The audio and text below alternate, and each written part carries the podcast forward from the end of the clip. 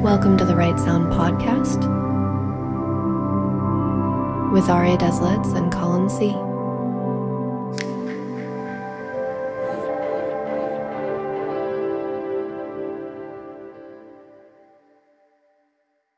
We're back Yes, we are.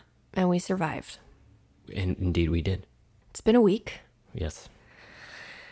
Uh, I don't know if, if you all know that we are located in the Pacific Northwest. So there was a lot of wildfires and they're still going, but we finally got some rain, which cleared out a lot of the smoke. So the air is finally back to normal. Thankfully. It was a hard week, to say the least. Almost a week and a half, I think, right? It felt like a month. in reality. It felt a lot longer. The worst part was is when there was a day where it went from hazardous to very unhealthy, and we had been in hazardous for so long that the very unhealthy air felt better, which is just a little frightening of what you can get used to.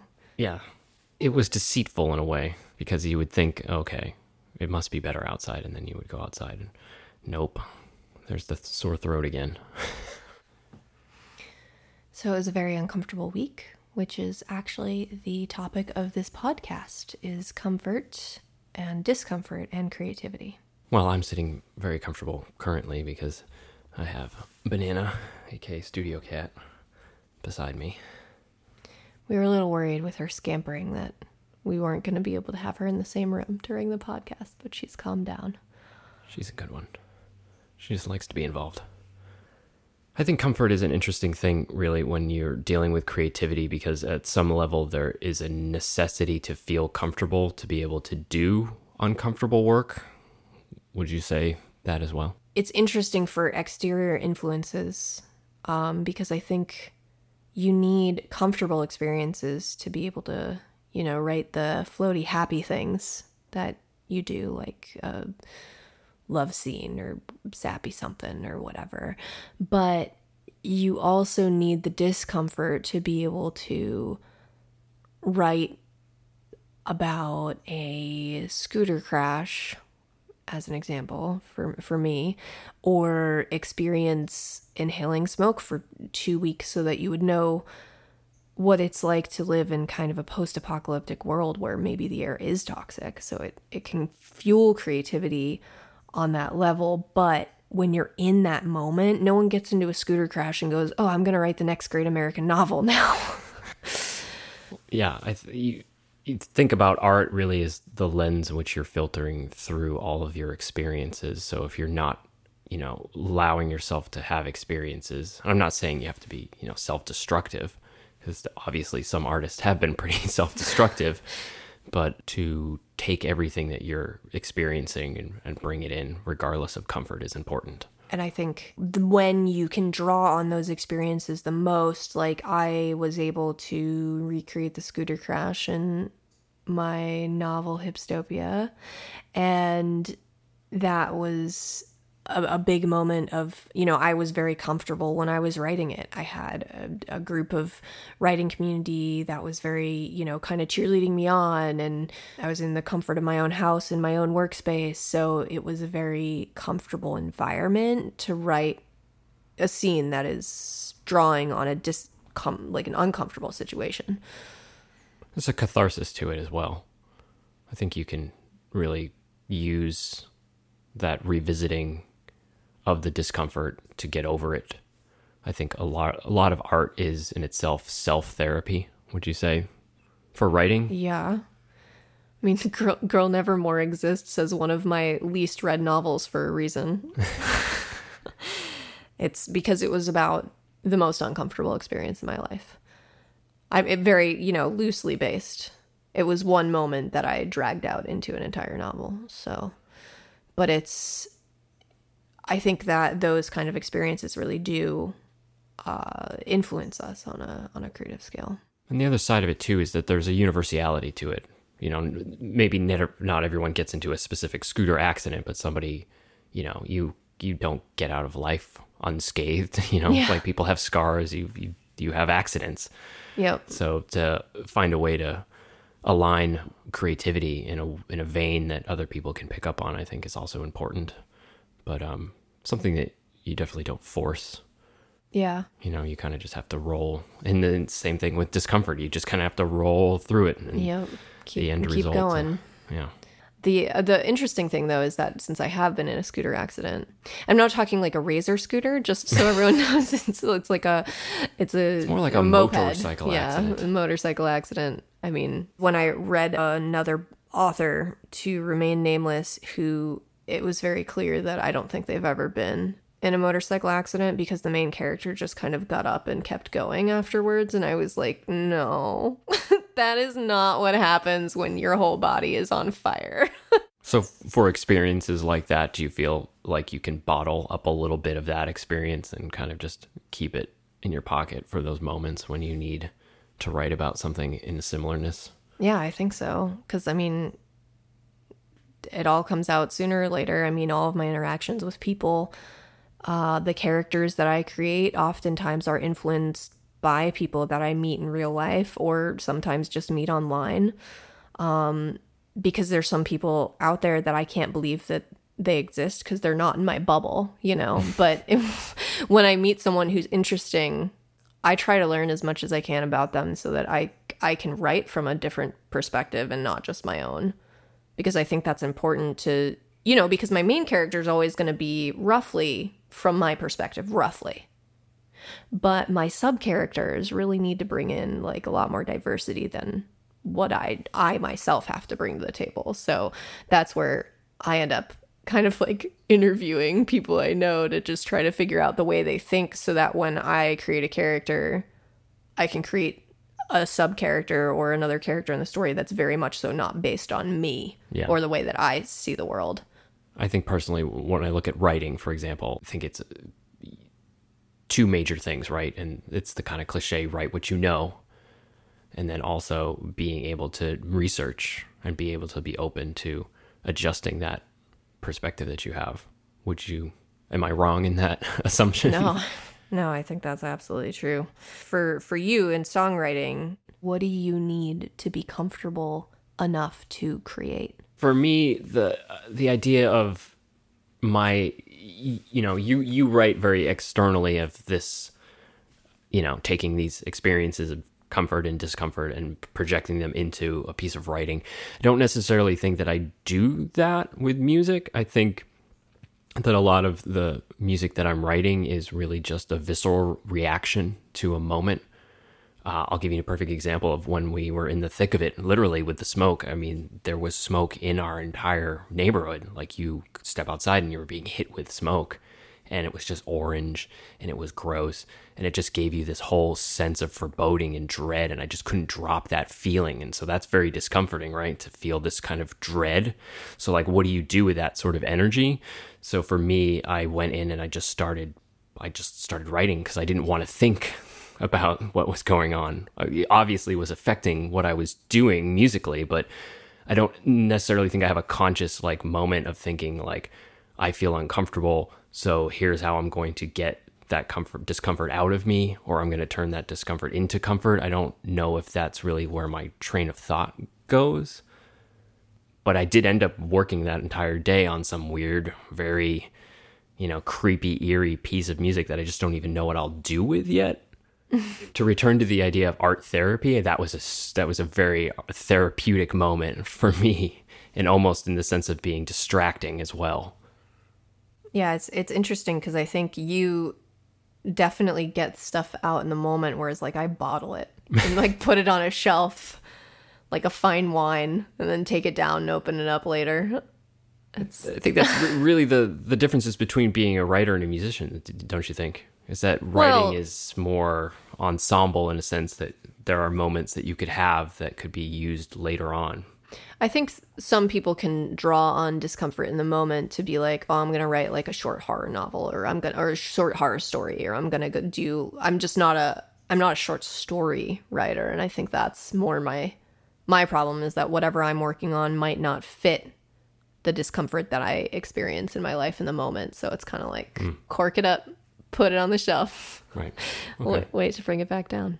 Transitioning into that, so you kind of fought through the discomfort and the uncomfortable moment by creating your own little bit of art therapy, but what what else do you need to in your life to make you feel comfortable enough to create? You need things to be clean. I can tell you that. I do need things to be clean. I definitely need to feel I hate that this kind of sounds cliche, but there's this there's a safety involved, you know, that you have to feel like okay, it's it's because a lot of what good music to me is is risky. And if you are not in a place to be risky and be uncomfortable in the risk, then it's just not going to happen. And for me, that it, that definitely has to feel environmental. I don't ever think I could, you know, sit in the middle of chaos and be able to come up with a song or lyrics or any of that within that ex- in that environment just just because of the the tumultuousness of of chaos. So if there is a way to kind of control it so that I feel safe, I think that's the biggest important part to being uh, in a place that you can make uncomfortable stuff work. I think for for me, it it really does depend on my mood a lot, which I'm Oh, trying to sure. I'm trying to break through because I I really want to be creating more often.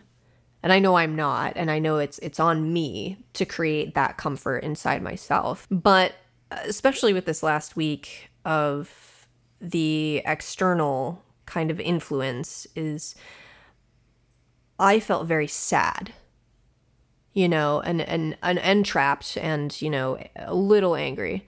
I find that I can I can write through anger really well. Like if I'm very upset and angry about something, but if I'm upset and sad, or just generally unhappy or have malaise or any of that, uh, I find that a lot harder to break through to get to being creative.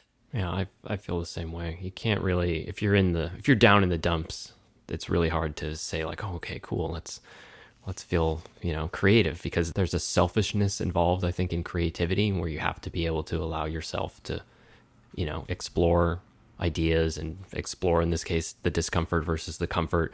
And if you're not really happy with yourself in the moment and you have that malaise and you just want to be a lump, it's not really going to uh, give you the the gusto, if you will, to Well, because it's you're literally inside your own head when you're creating, and if you don't like what's going on in your own head, how are you going to possibly break through that and and do something creative, and not only do something creative, but motivate yourself to do something creative? Because I think that's what I struggle with quite a bit is the getting the motivation to get there. motivation is a hard one. I think motivation really is built upon habitual behavior. Well, for you. I know. I'm like the least habitual person on the planet.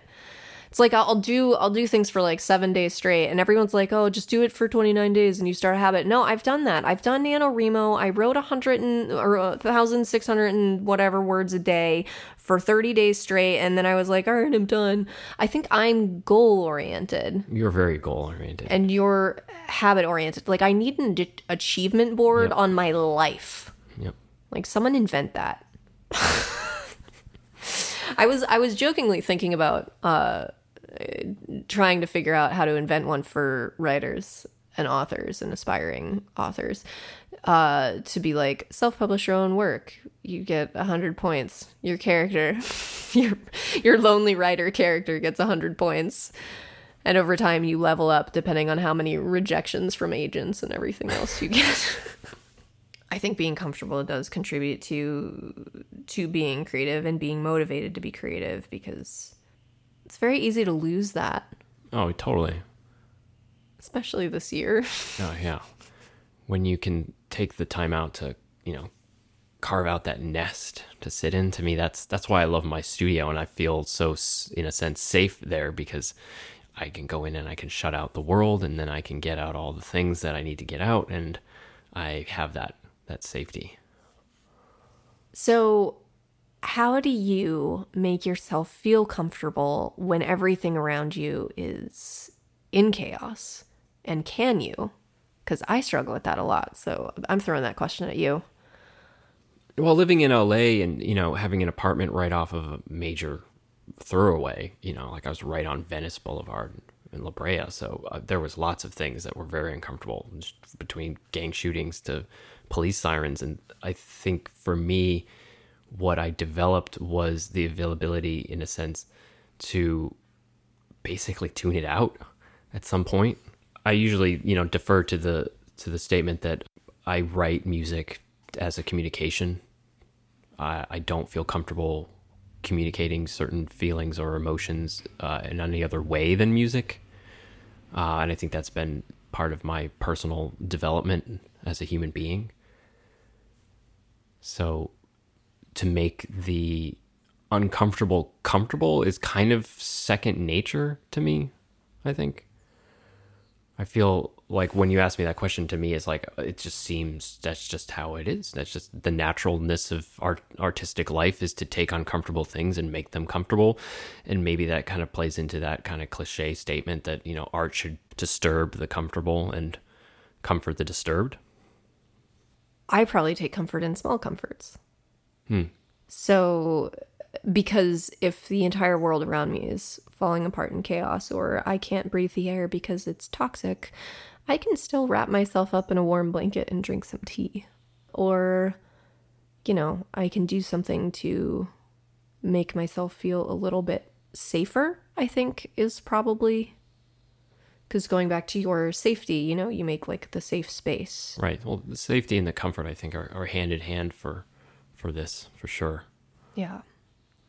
And I think for me, safety necessarily isn't necessarily my space because my desk is in chaos. It's not really a, a safe quote unquote space, but but I think the safe space to me is creating small moments of like breaths of fresh air. So I think for me it's it's less about the space and more about the little moments that create a sense or a feeling of safety and this year has just been really hard because I think for me, I just I don't feel particularly safe, and it's not that I don't. Well, there's a lot of uncertainty. Yeah. It's a very uncertain time. It sounds very dramatic to say that too, because I mean, like, we have our house, like, we're, you know, we're okay. Sure. It's all perspective and, it's, you know, the battling of the internal thoughts that tell me I'm not safe when I am. So, and I think that has very, very much so been amped up for me this year. And would you say, too, you know, looking at the differences between writing and making music, you have the the benefit of requiring what a pen and a notebook, and you could go and sit in the bed, or you could, you know, cuddle up on the couch with a laptop. Like your comfort could be is a little more malleable versus for me i've i have to go and sit in front of a computer and i have to be in front of gear. I need a keyboard in front of me or i need a guitar. I if i'm not writing lyrics obviously i'm writing music. So to have the space is very important in the comfortness in that respect. Yeah space definitely matters less to me because there's been times where i've like gone on a jog and then sat somewhere as i got inspired and then just wrote something out on my phone. So it, space definitely matters less so I think I think that is why it's probably more about the little comforts, about having that cup of tea or like that's something to make me feel cozy enough to be able to enjoy my own brain and my own creativity. And I think right now also what I'm struggling with is I'm writing something that is very uncomfortable. I mean, it's a So how do you deal with that if you're if you're writing something very uncomfortable? Is there a crutch or a, something you can lean on? Well, for... I think right now the fact that I can finally see blue sky again yeah, is the, gonna be my my crutch right now. Um, I think it's very hard when you are feeling uncomfortable or are feeling trapped uh, in a sense as I were when when I couldn't really go outside and enjoy the outside air because it was not good. um I think in in those moments it's really hard to get myself into a, a space where I want to write something uncomfortable because it's basically um, what I'm working on on Wattpad is a very unreliable narrator and another borderline sociopathic narrator. Um, so it's it's not really like a a warm and fuzzy, but it's a novel that I'm excited about it's just not like it's not a blanket. Yeah. It's not, oh, let me escape to my world where everything where my two characters are finally going to be able to kiss after like 200 pages. it's not one of those novels. So and I love those beachy reads. So don't don't look into that and think that I hate romance because I, I do like romance and I've written romance, but um, well, it's a, it's a level of self care in a sense. Yeah. If you, if you have to write something that's taking you someplace dark, you definitely don't want to be feeling dark in other aspects of your life. There's a definite balance there because you can slip very easily into, you yeah. know.